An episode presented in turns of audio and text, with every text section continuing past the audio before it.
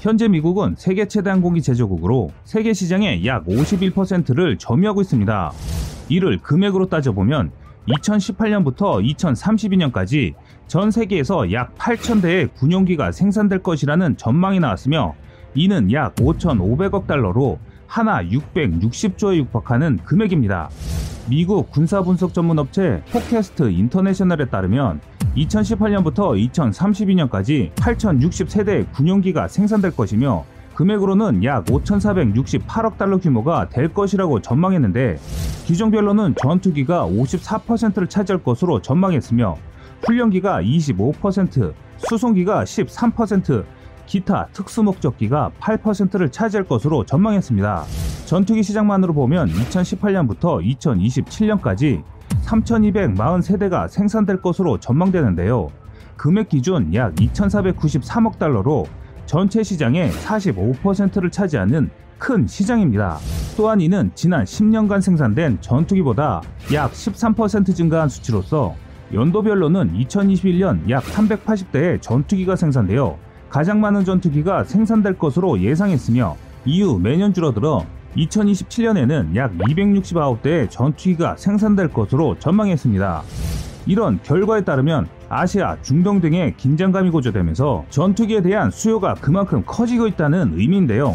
여기에 한국형 전투기가 개발 중인 만큼 전투기 시장의 확대는 국내 완제기 및 기체 부품 생산 방산 기업에도 긍정적인 바람을 불러올 수 있는 상황입니다. 업체별로는 로키드 마틴이 군용기 시장을 주도하고 있습니다. 록히드 마틴은 전 세계 군용기 시장의 47%를 점유할 것으로 전망했으며 보잉이 15%, 에어버스가 6%, 중국 항공공업 그룹이 5%를 점유할 것으로 전망하고 있습니다. 한편 전투기 중에는 F-35가 가장 많이 생산될 것으로 예상하고 있습니다. F-35는 향후 10년간 약 1466대가 생산돼 전체 전투기 시장의 45%를 점유할 것으로 보고 있는데요. 미국뿐만 아니라 미국의 우방국을 중심으로 관심이 높아지고 있기 때문에 앞으로도 그 숫자는 늘어날 것으로 알려져 있습니다.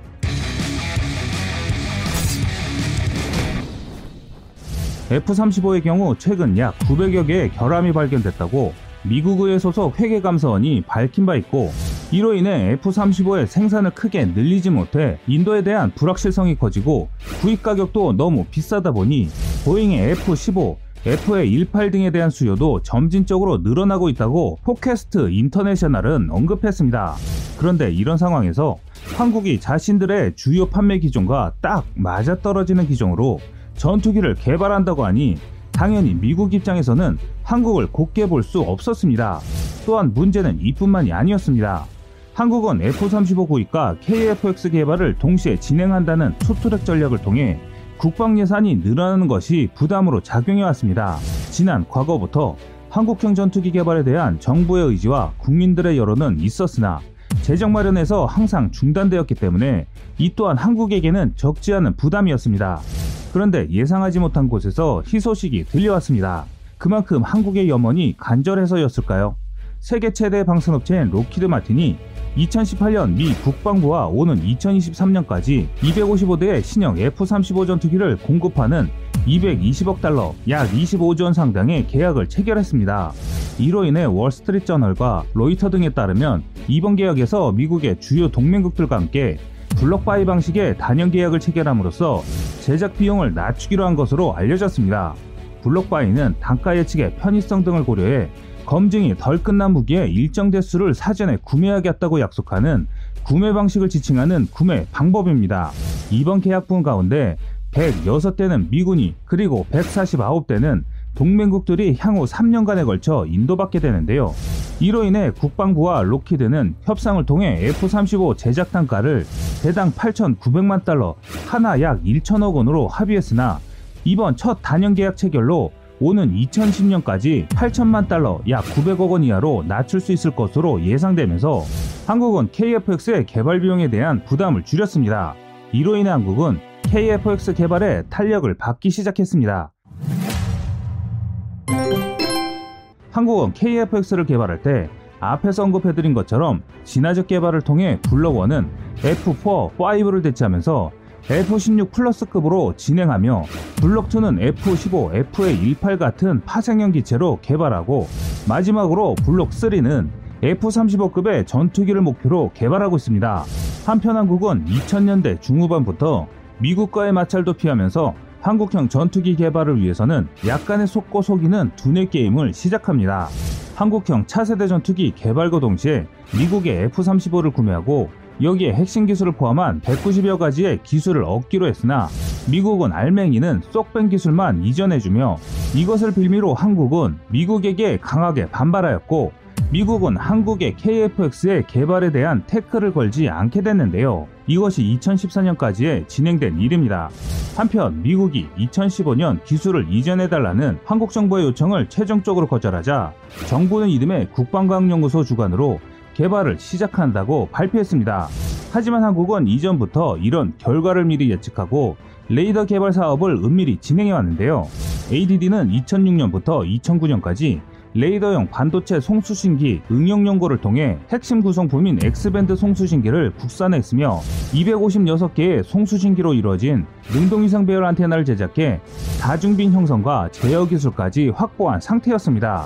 또한 한국은 한국만의 강점인 반도체 전자기술을 바탕으로 2010년부터 2013년까지는 다중모드 능동위상 배열 레이더 응용 연구로 500개 송수신기로 구성된 능동 위상 배열 안테나를 기반으로 하는 레이더 시제품도 제작했습니다.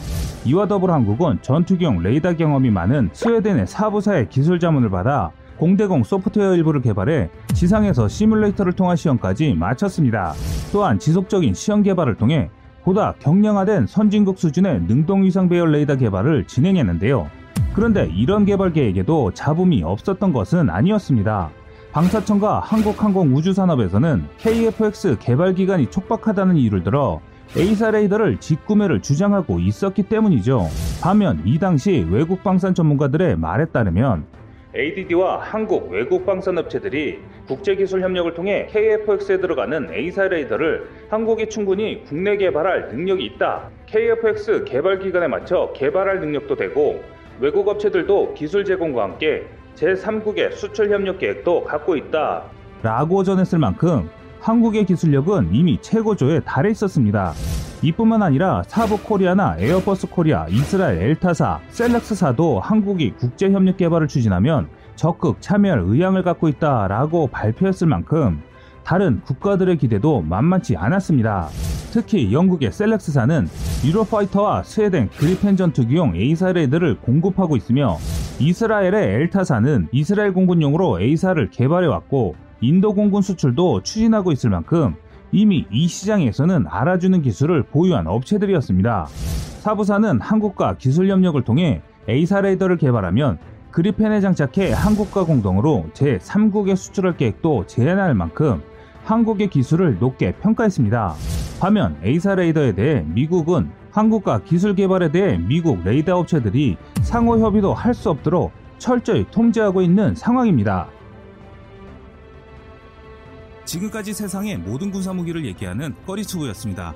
시청해주셔서 감사합니다. 구독과 좋아요, 알람 설정은 좋은 영상을 만드는데 많은 힘이 됩니다.